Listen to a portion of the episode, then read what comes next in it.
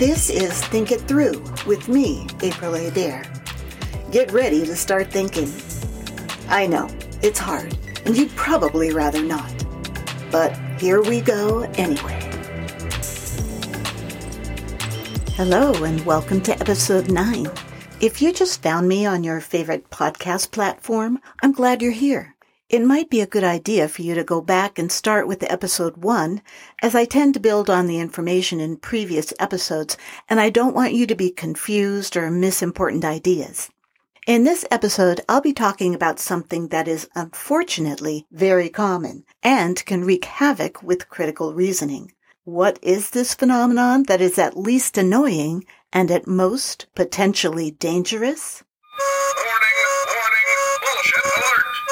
That's right. This episode is about bullshit. We often use the word bullshit to label stupid or useless things or ideas, and we also use it to describe outright lying. However, for purposes of this discussion, I'm going to use the meaning of bullshit as defined by American philosopher Harry G. Frankfurt in his seminal 1985 essay and subsequent 2005 short book on bullshit. And as you can probably tell, I'm going to take this opportunity to say the word bullshit quite a lot. So get ready for that. Here we go. I think anyone who undertakes a serious study of critical reasoning should familiarize themselves with Frankfurt's little book on bullshit. It's actually quite a delightful read. It isn't difficult to understand, and he gives lots of examples of what is and is not bullshit. It takes him nearly all of its 80 pages to carefully lay out his definition. He determines that bullshit is not the same thing as intentional lying. Rather, it's indifference to the truth, or making a statement without regard as to whether it is actually true or not. When a person lies, they do it with a clear knowledge of what the actual facts are, and they make the choice to misrepresent those facts. In the words of Frankfurt himself, and I quote, For the bullshitter, however, he is neither on the side of the true nor on the side of the false. His eye is not on the facts at all, as the eyes of both the honest man and the liar are except insofar as they may be pertinent to his interest in getting away with what he says. He does not care whether the things he says describe reality correctly. He just picks them out or makes them up to suit his purpose.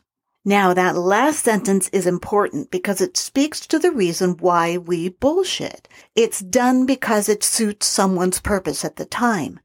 They say something that gives the impression of truth, and they often appear to know what they're talking about. And oddly enough, while concern for the truth is not a part of bullshit, that doesn't mean that the statement is necessarily false.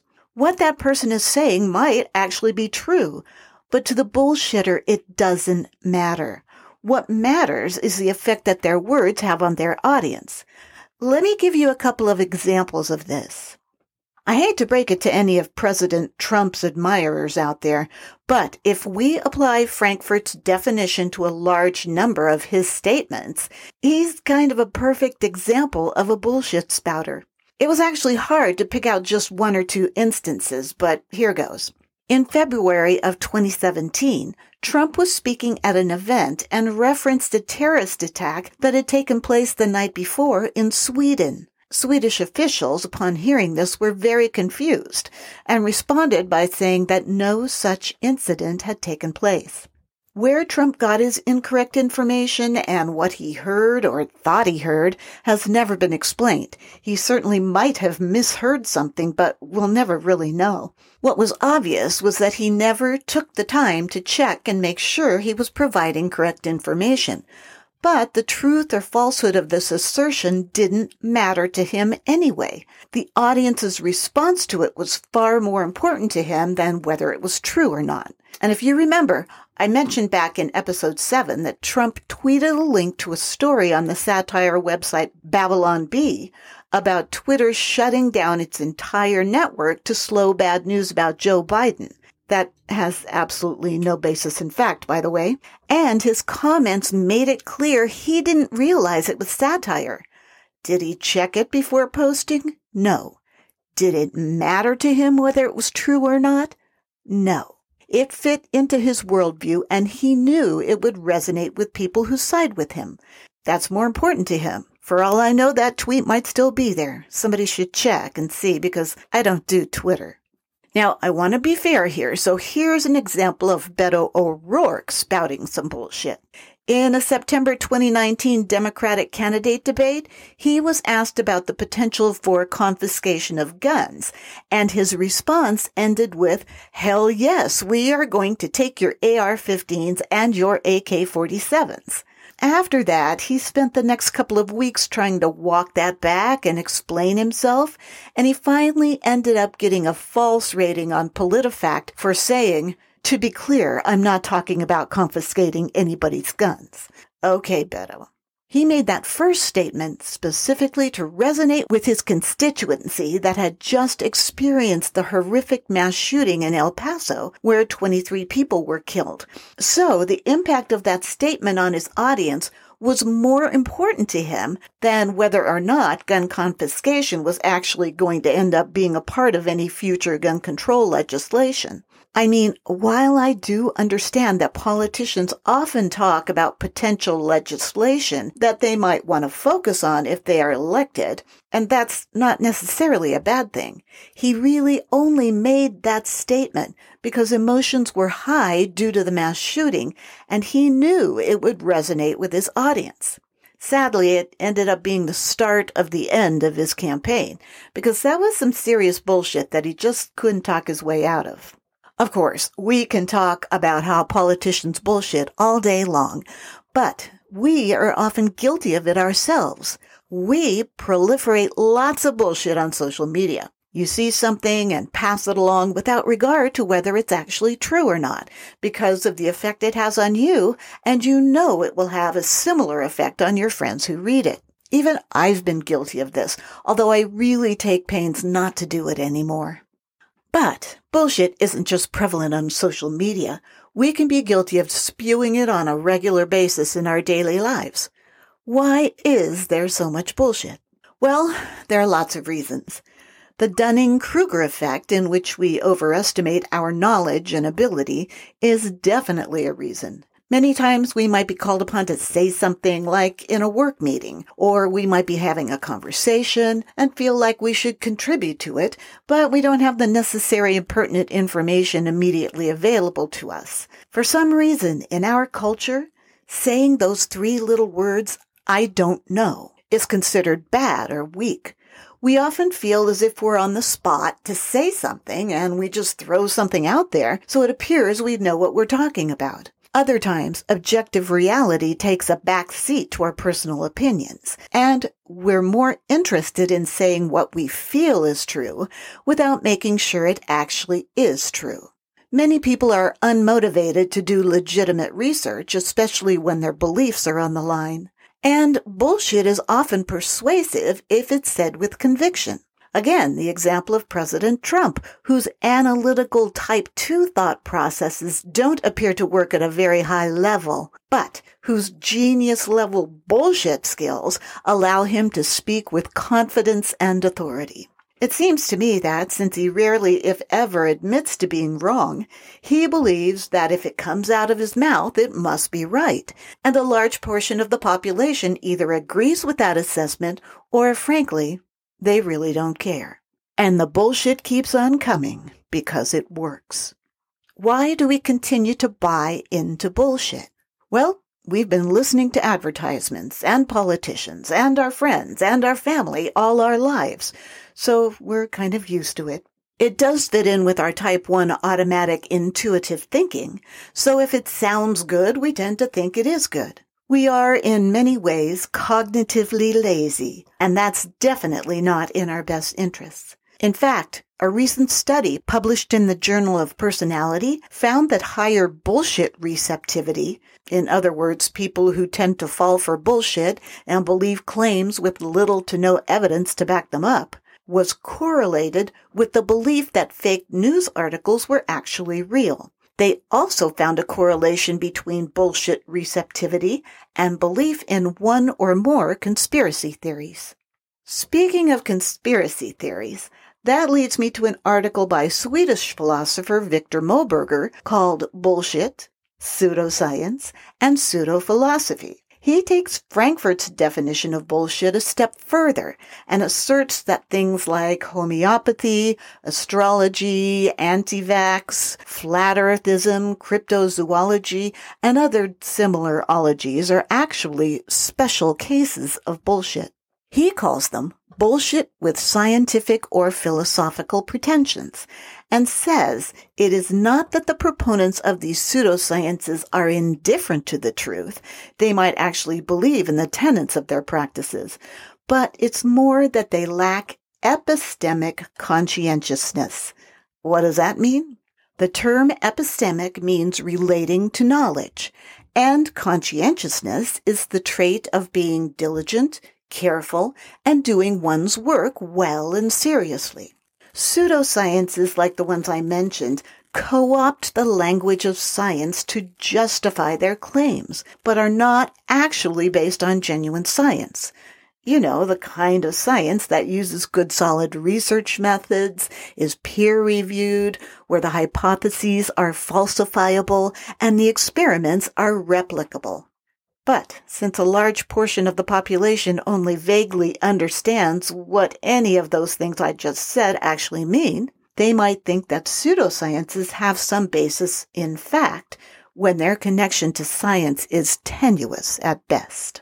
Such epistemic irresponsibility can be very difficult to fight.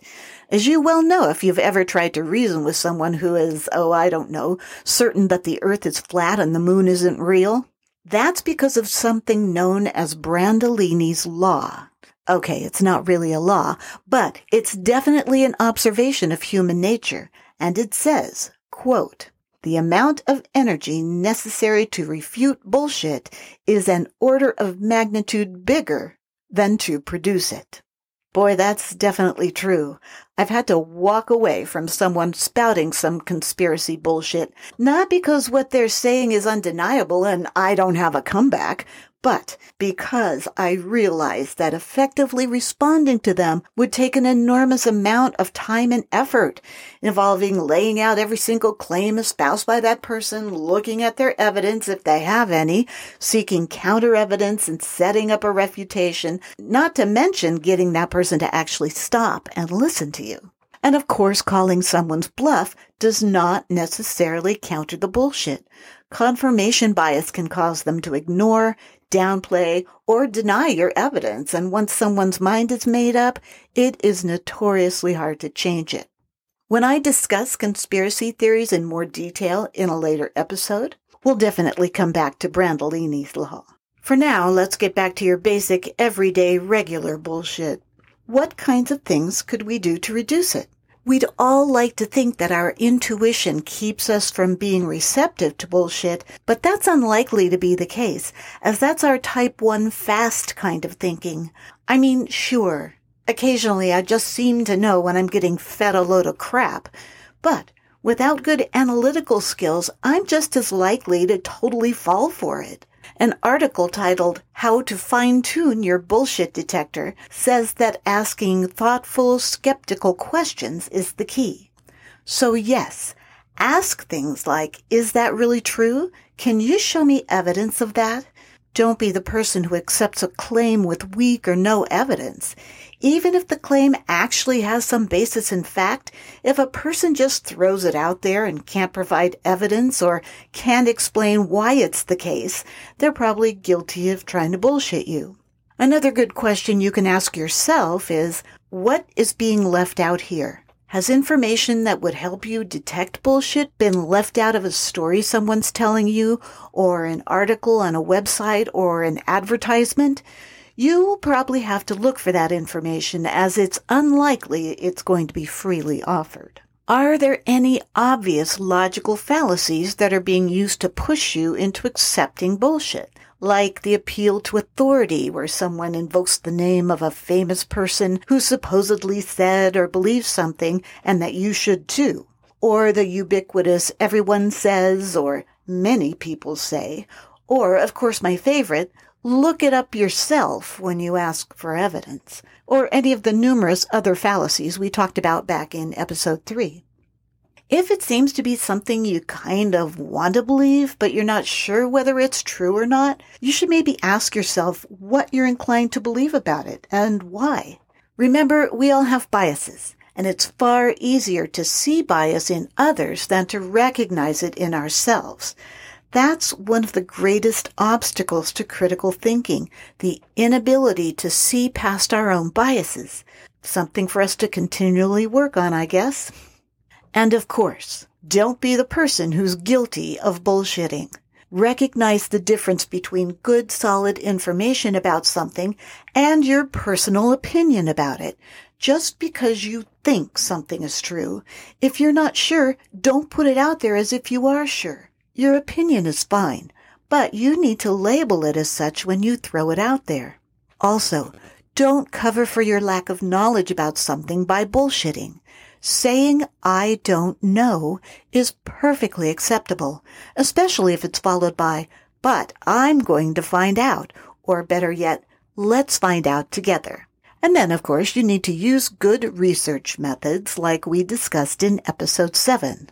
I don't know can be some of the most powerful words you can say because they can move you from ignorance to enlightenment if you let them.